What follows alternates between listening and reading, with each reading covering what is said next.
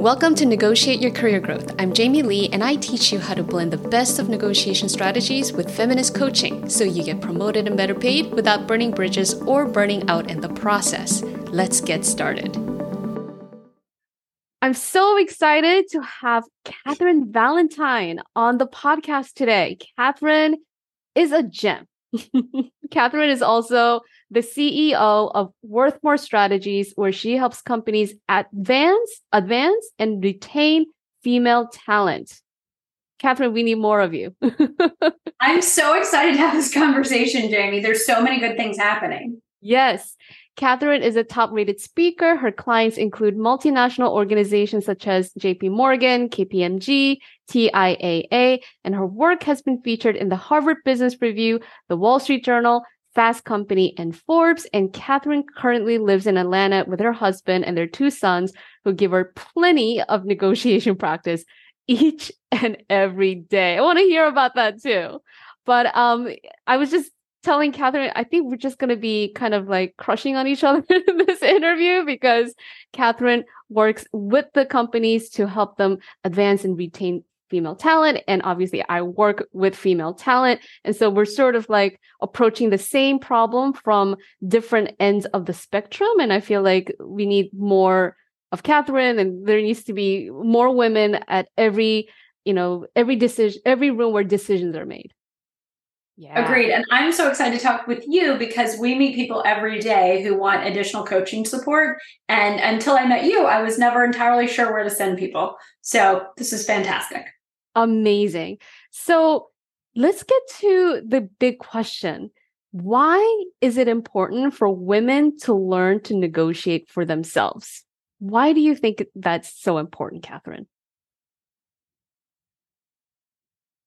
so I think that you can look at it from two different sides, right? From the point of view of the woman, there are still, you know, not only financial, but resource wise things that aren't happening for us, right? So there was this um, research that came out a couple years ago. Uh, it was done by Lee and Cray that showed that women were being given team sizes that were 25% to 40% smaller than men, which means that inherently we are just set up to have fewer resources to do the same thing.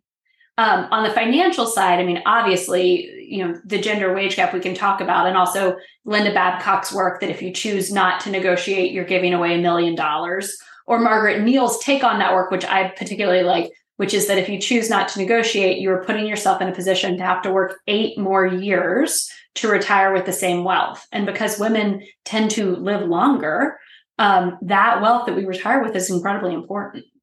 Yeah. And actually, now that we're having this conversation, I I, I want to kind of go back. And is it okay? I ask you. I want to know about your journey, how you got started doing this work, what led you from you know the work you have been doing before uh, Worthmore Strategies, um, and the decision that led you to be like, okay, let's work with the companies themselves. Would you tell us more about that? Your journey?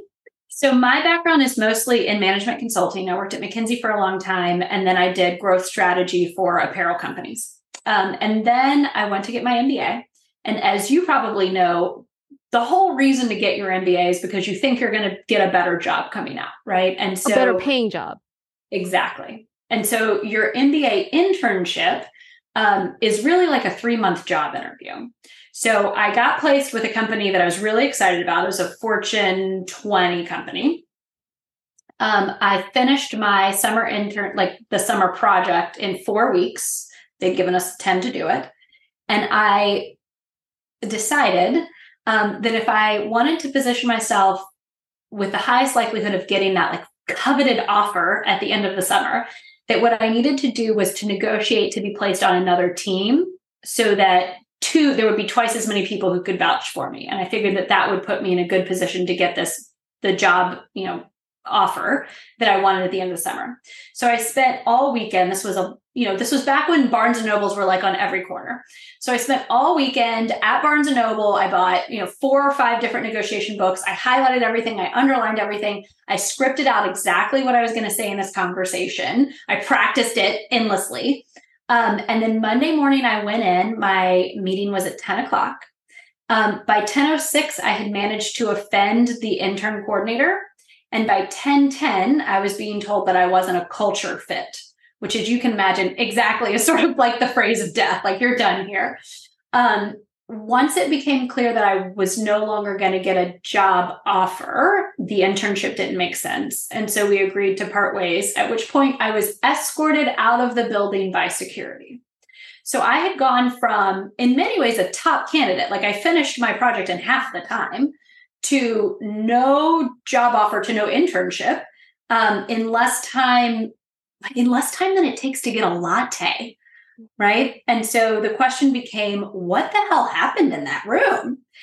And so I went, um, I was really lucky. I had an, a year left in school. So I went back and I met with a negotiations professor who later became one of my mentors. And I said, Hey, I followed all the rules. What just happened?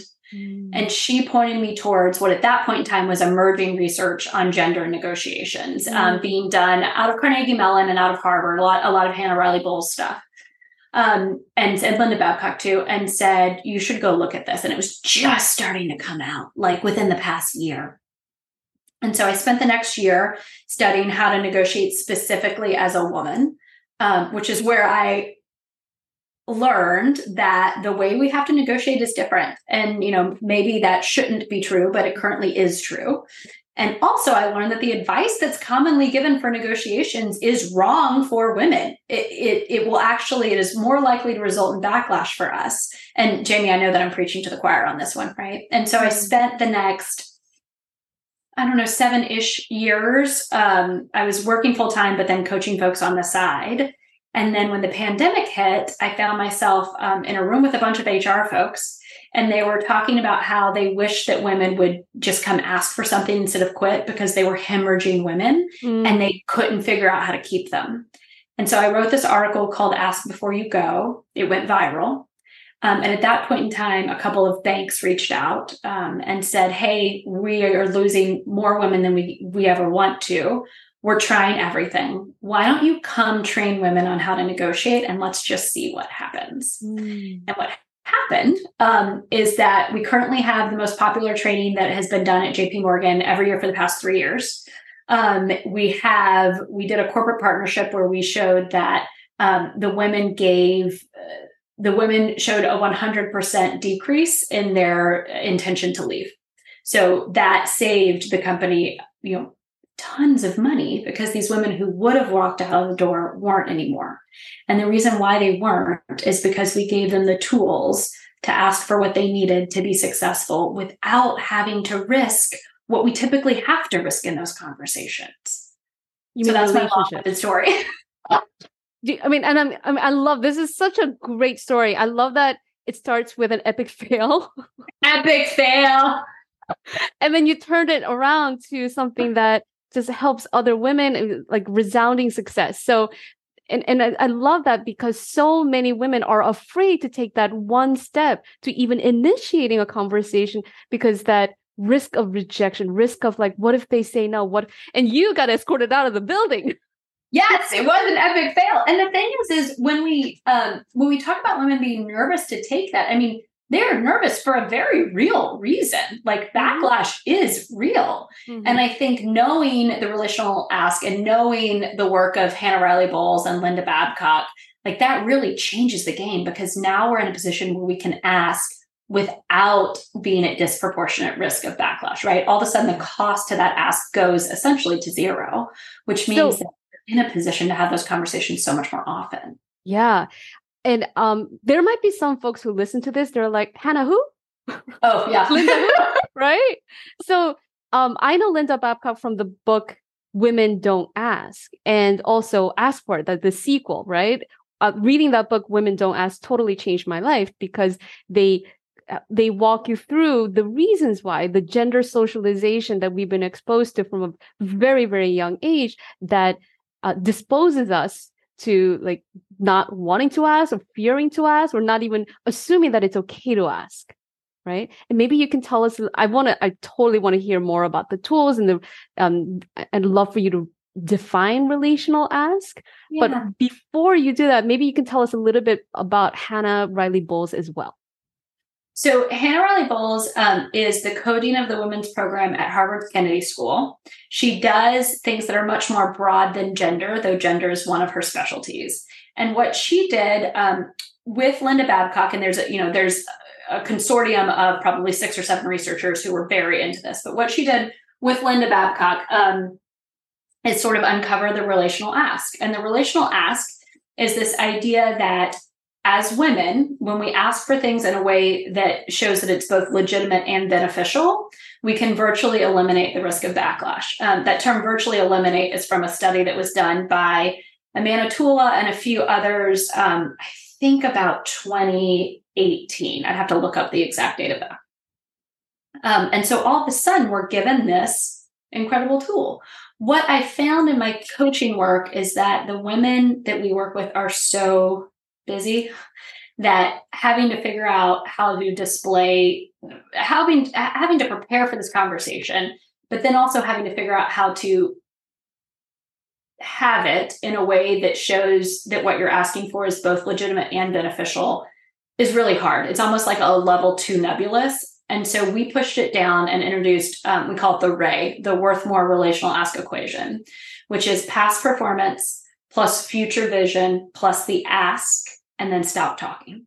Um, mm. Stop talking because we found that in an attempt to make your negotiating partner feel comfortable, women would start negotiating against themselves. Mm. And so that's the one of the formulas that we teach with our corporate partners. Um, I personally have loved the corporate work even more than I thought that I would because in the one-on-one coaching, you get to have that relationship that's so special. In the corporate work, you get the chance to have that relationship across many women, like we're teaching a lot of women, but also you get the chance to actually change culture. When you have 1,500 women going through this program and then 300 of their managers, all of a sudden how you are talking about it is different from both sides of the table. Whereas with coaching, I felt like I was a little bit limited because I could never talk to the manager about how to do this better.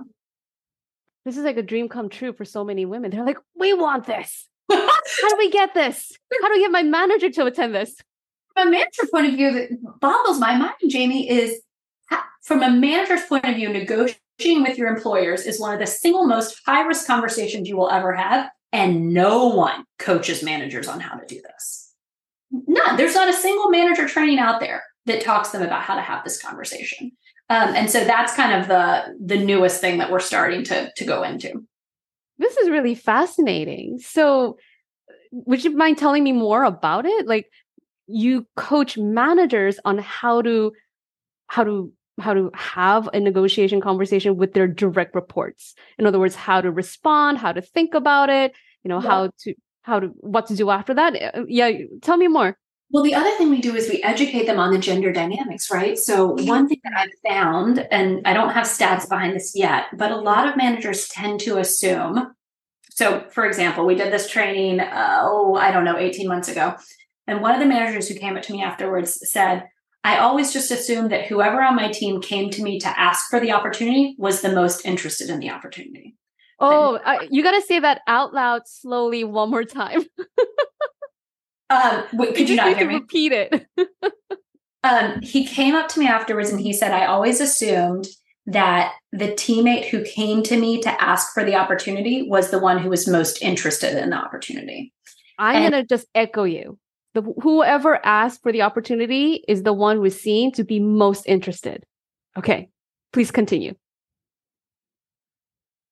And that has a lot of gendered bias in it, right? And so, what a number of managers don't recognize, male and female, I mean, all genders, right? What a number of managers don't recognize is that the cost to asking for that is higher for women, which means that any rational actor who's doing a cost benefit analysis will come to you fewer times Mm. Once managers are aware of the gender dynamics behind that, they understand what backlash is. They recognize that even if they're not perpetrating it, that it is perpetrated at a very high rate, and therefore women have an extra calculation they have to do. Mm-hmm. Then they become aware of the fact that it's not a level playing field in the way that they thought it was. Mm. And so, what we do is we train women in the corporation on gender specific negotiation strategies. Mm. And then we're starting to train managers on how to have these conversations. And the first part of that training is just an awareness of the fact that it is not the same for Jamie to come to you as it is for Bob to come to you. Mm-hmm. Those are different, those are different things. There's a higher hurdle to hit there, both informationally and from a risk perspective.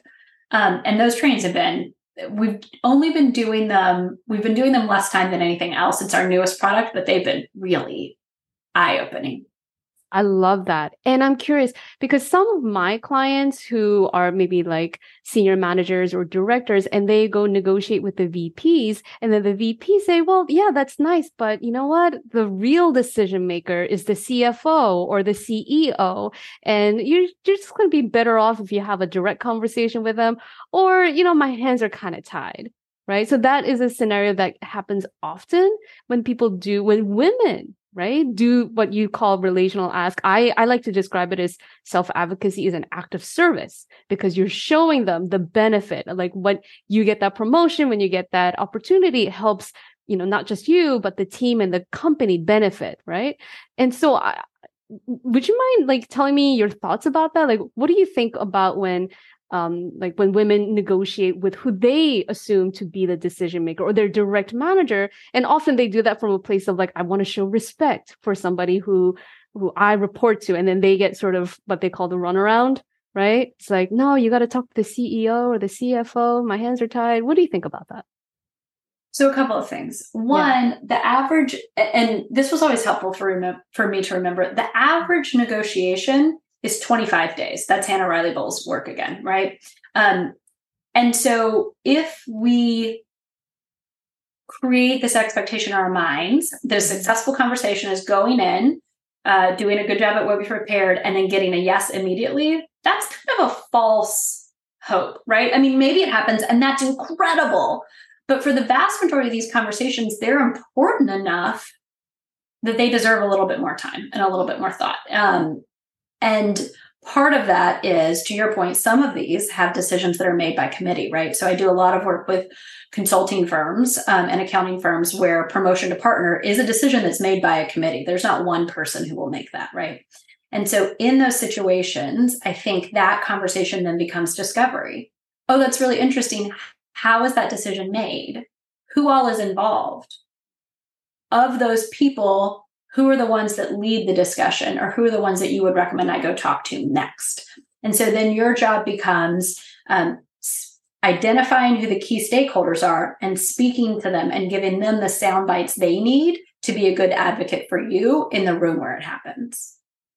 I'm vigorously shaking my head yes, because this is exactly what we do inside the one-on-one coaching. And this, this is precisely why I coach women through actually months, right? Like to set yourself up for success, to change the mindset around negotiating, advocating for yourself, and then exactly through all the questions that you just you know uh, offered here who who makes the decision how is the decision made who's in the committee right what do they need to hear workshopping that, preparing that, and then like problem solving that as you go. This is so good. Okay. So, so wait, Jamie, I have to ask yeah. you because yeah. you've had so many, you know, so many ins at it, so many reps. Um, what else is there anything else in there that you would say we should build on or other things that we should tell your audience that when you find yourself in the situation, consider the following?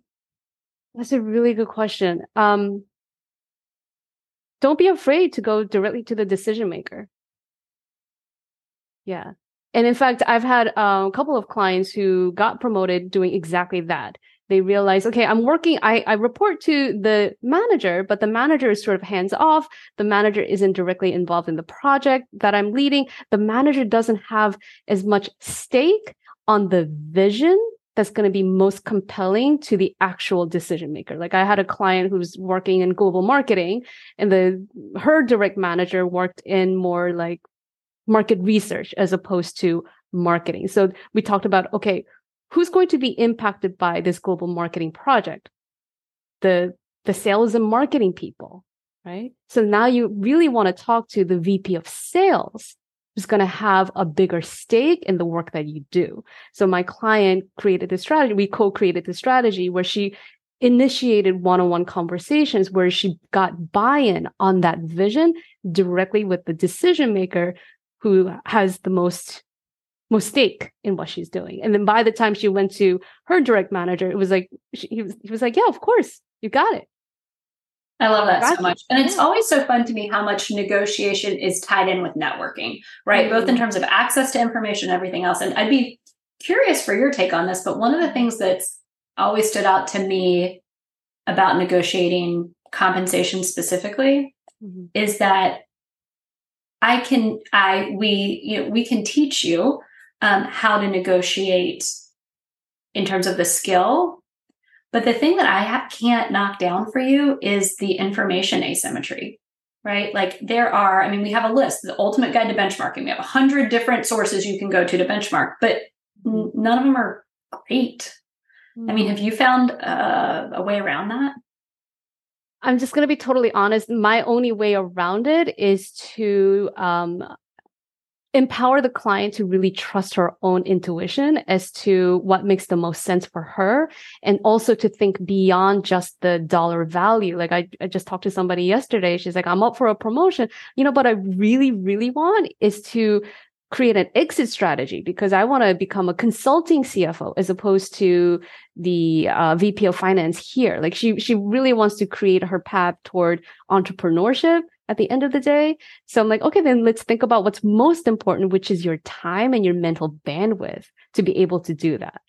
So on that note, we created this um, resource. It's a list of 75 things we've seen women negotiate because to your point, it's not just compensation. The other thing that's blown my mind though is the stats coming out recently about how it's not just compensation by any means, but about the gender gap in non-base salary compensation mm. um, like bonuses and 401k matches and all of that stuff that continues to it, it does feel like with salary transparency laws i wonder if what's going to happen is sort of like we squeeze the balloon on one end and the air just moves to the other place have you seen any of that um that's a really good question and i think that's a valid concern and um I myself haven't really seen it uh, directly, but yeah, I could see that happening for sure. And I think the only way to work around it is again networking having those conversations with people of all genders not just you know just not just your female coworkers but male non-binary folks who have experience in your field at your job you know somebody who used to work at your company and left they could be really good source of information. Somebody who has some uh, visibility or exposure to hr or finance because I, I, used to work in hr and finance and you would have to look at the salary um, of everyone right? And so people who and it's legal it's not illegal for you to have conversations like that. You could just ask them hey i'm thinking about this. Do you think that's reasonable Right? What are your thoughts on that? So that, yeah, you have a thought about it?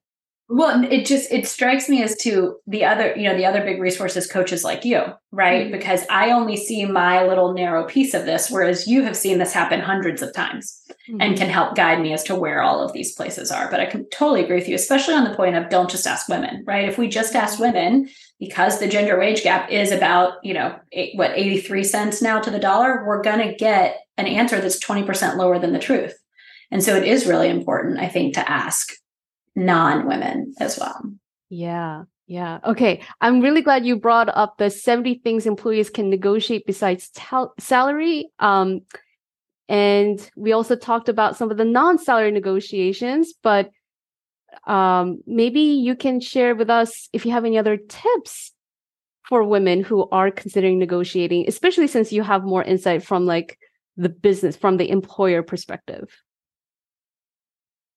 I mean, my number one tip, and I don't know that it it doesn't necessarily lean on that employer perspective part, but mine is always to plan a reward, right? We know that we are statistically more likely to do well if we have something that we're looking forward to afterwards, not just as like a reward for having a great conversation, but a reward for having the bravery to have the conversation. Mm. Um, and it can be something big, it can be something small, it can be a hike, it can be a, a bubble bath, it can be a bottle of wine you've been looking at, but you haven't quite, you know, purchased yet. But knowing that there's something after it happening, I think just changes how you go into the conversation. I love that. So, in other words, reward yourself for just having taken the action.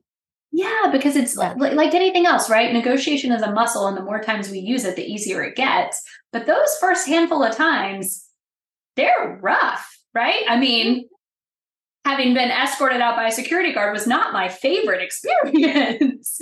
and so I think um, part of it is also being kind to ourselves in the process. 100%. And I love what you're saying. And sometimes I do this inside the coaching container where I help my clients really envision and visualize how satisfying, how gratifying it would be for them to reward themselves to be on the other side of it. And then they can sort of copy and paste that feeling onto the expectation or the anticipation of the, the actual negotiation. Amy, that's so great. Thank you. Yeah. And um, I, I want to just highlight once again um it's taking those steps like initiating those conversations that's even if you fail even if you get escorted out of the building right? That leads to more growth. And i say that because i have coached clients who felt like the first sign of pushback they get they're like oh it means i failed. It, it means i shouldn't have. It means i should i shouldn't do that right? And um we know that wayne gretzky said you miss 100% of the shots you don't take. Uh, but I also like to remind my clients that he never actually made 100% of the shots he did take. So does that make him a failure? I guess yes. I guess that makes me a failure. but... Another way of looking at that. Okay, so uh, can I build on that for a second? Yes, please. So the first thing that I always just to say to your audience is mm. I failed because I took advice that was meant for a man and I mm-hmm. act as if it would work for me. Mm-hmm. So for mm-hmm. anyone out there who's thinking about it, like talk to Jamie, look at our stuff. Like you can do this without having the backlash that I suffered. There is a way to do it without having the backlash that I suffered. The problem is we just don't talk about it enough. Mm-hmm. And publications continue to publish advice that is gender specific that would work for males and act as if it's not gender specific. So please, like if you have a big negotiation coming up, it is worth getting some help here. It's the first thing. The second thing is when you say no, the other thing that I always remind myself is even the word no is a gendered word, right? So we have been raised. Uh, there's these toy coding studies starting back in the 1970s, right? And they repeat them every five years since, where researchers go into the homes of children and they look at what children are being given to play with. And what they find is little boys are being given toys that teach agency. I build this up, I knock it down, I'm exerting my power on the world. Little girls are being given toys that teach reactivity. My little baby cries, I respond to it. My Nana's thirsty, I make her a drink in my toy kitchen, right?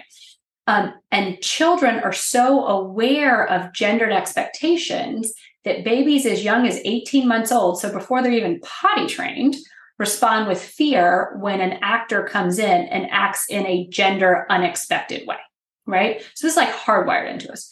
No is part of that. I respond to my brother responds to no as if it's a piece of information because to him that's all it is. To me, I've been conditioned that my value is in how I make others feel. And no is a direct hit to that identity. Yeah. Right. And so even that word means that we have to start to divorce ourselves from basically messages that are sent to us every day all day our entire lives mm-hmm. to understand that that no just means you know not this thing at this time. It doesn't mean you're not a good person. I don't like you. I don't want to work with you anymore right? All of those things that at least in my mind um, I interpret it to mean sometimes. Right. And just to add to that, like no can mean, like you said, not now, or I don't really understand the value or the beyond impact, the benefit of your ask in a way that makes sense for me to relay to the ultimate decision maker. Well, it's so interesting because the way that you're phrasing it, it really pulls out for me. Like negotiation at the end of the day is a sales job. Mm, yeah. And actually, um, can I ask you a tough question? Sure, go for it. Why not? because um, you know, we're both consultants. I'm a coach and I work with women of all stripes, all backgrounds, and some of them identify as gender queer.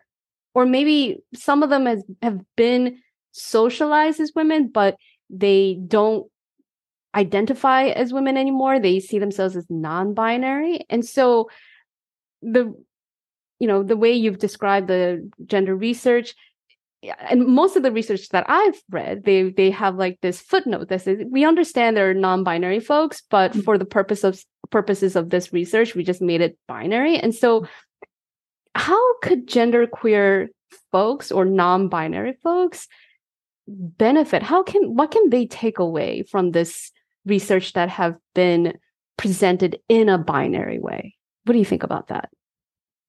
That's such a good question. So, two thoughts. The first one is that my company really prides itself on being research backed, right? Like these conversations are too important to send you in with like my opinion.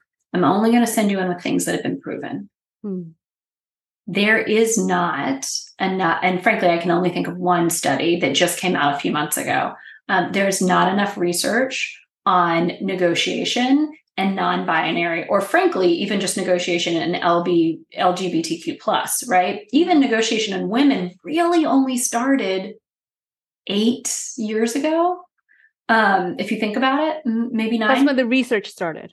Yeah when it really started building out. And to your point linda babcock was on the front end of that. I think hers came out in 2002 mm-hmm. but then it was pretty quiet for a while um, and it wasn't until 2013 ish that we start to see this explosion in research again.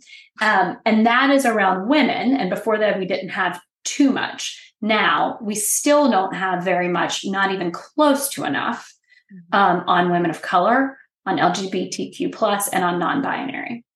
So, from a research perspective, there's not much I can add there. Now, to take off like my company hat and to put on my Kathryn hat, mm-hmm. anecdotally, um, what I have seen is, and I've seen actually a lot of men use our strategies too. Anecdotally, what I have seen is that it just gives you another tool that you can decide whether or not it feels authentic to you. And if having conversations in collaborative ways where it's a win win, where you are solving a problem together, feels more comfortable to you, then you're more likely to negotiate. And we should definitely use that tool if that doesn't feel, I worked with um, one woman who was ex Navy and she'd been in the Navy for like 15 years. And it just wasn't her style. Like she had been brought up on command and control, hierarchy. This is how this works. Mm-hmm. She did not, she was much more comfortable with that approach, in which case, you know that this tool is there. Use it if you want to, but by no means do you need to or have to if it doesn't feel more comfortable to you. I really appreciate you sharing that because in my one on one coaching container, self empowerment is so important. And that starts with knowing that you get to make a decision that feels right and makes the most sense for you. Even if there's all this like plethora of research saying X, Y, and Z, at the end of the day, you get to decide. I think it's self sovereignty. And that I would have I would have loved to have been one of your coaching clients. 100% yes. And mm-hmm. what I'm doing here is I'm just introducing another tool to the toolkit. Mm-hmm. Yeah, that reminds me. I have a client who's a, an expert in the medical field, and she read this Cornell University research about status leveling burden of um, high status women in the medical field. And I don't know if you're familiar with it. And basically, I have seen it. Yes, and for my client, when she read that research, she shared it with me. We read it, and it created some stress for her because it led to this thinking that she had to level her status in order to get along with the nursing staff, in order for her to get promoted, in order for her to have a good enough reputation, right, to advance her career. So I'm like, okay. And let's just remember some strategies are useful and not all of them are. And also sometimes these research, and I'd love to hear your thoughts on this, sometimes they echo like very personal opinions that are not necessarily objective, that, that are not necessarily data. Yeah. There's one study that I read a couple of years ago that concluded that the experience is no different for women of color. That just can't possibly be true. Mm. There is just there is, there is no way that that can be true, right? Um, and so I agree with you that like don't I wouldn't hinge too much on one study. Um, right. A lot of what we do is, I was actually just reviewing today our log of 220 studies in one area. Mm. Um, so I always want things double, triple, quadruple validated, which actually, frankly, presents even more of an issue for the groups that we were talking about earlier, because having th- ha- having one study would be fantastic, right? We we don't have much at all there. Mm. There's a couple there's a couple new ones in women of color that are pretty good, but even that it still treats all women of color as one group, Right. uh, right? We're we're not. The research community is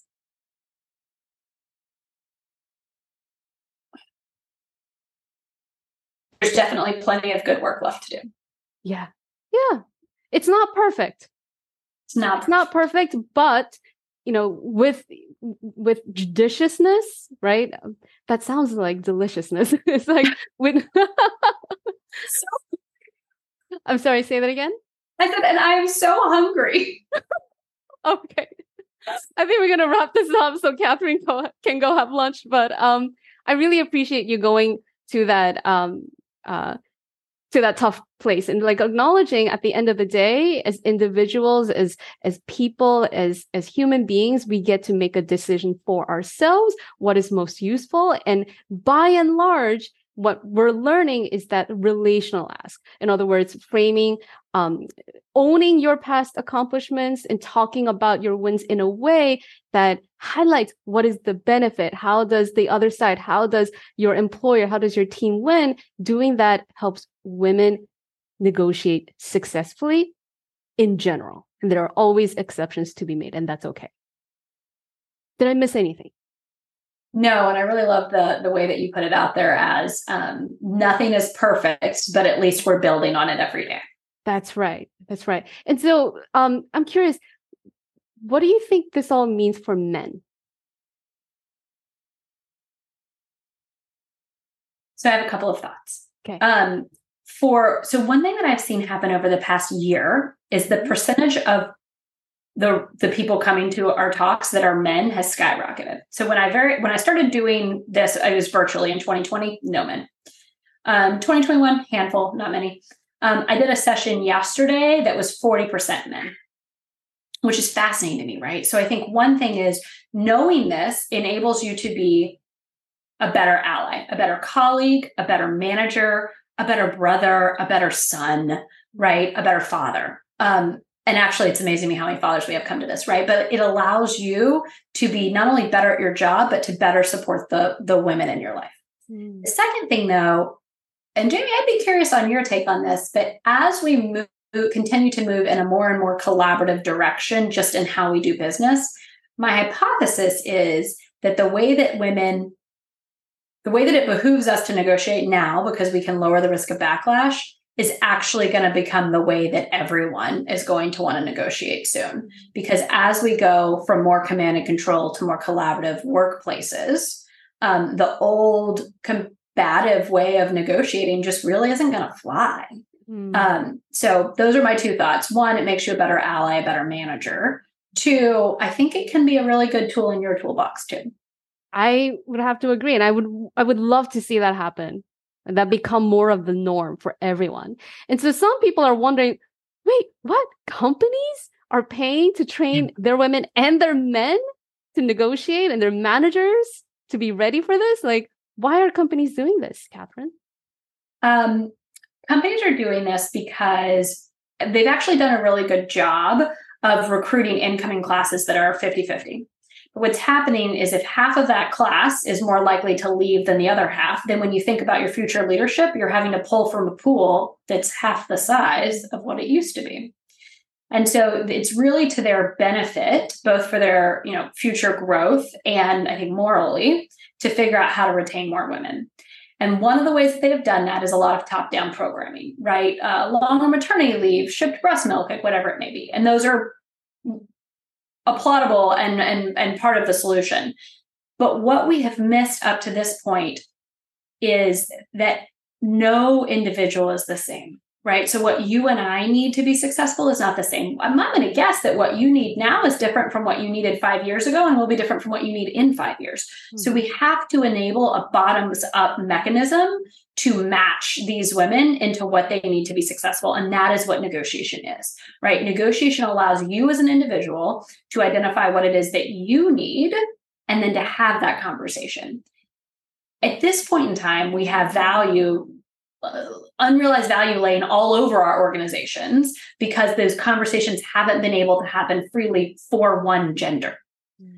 Um, and our job is to alleviate that pain point so that women and managers are in a position to openly discuss what is necessary, even though it's different from what it historically has been what I love about this is that you approach negotiation not as a transaction, not as a haggle, not as a bargaining, you know, tool, but as like it's more of a holistic conversation about what is it that I truly want. It helps you raise your awareness and helps you raise your awareness about the impact of your contributions so that you're really having a mutually beneficial conversation.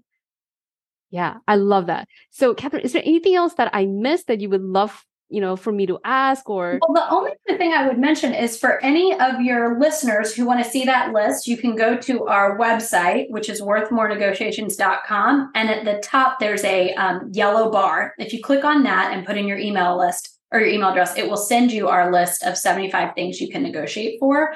And I think it's always one of those things that when you whenever you have an opportunity to negotiate, it's helpful to just skim that list and it, you know, triggers new ideas, if nothing else. I love it. And it's all for free.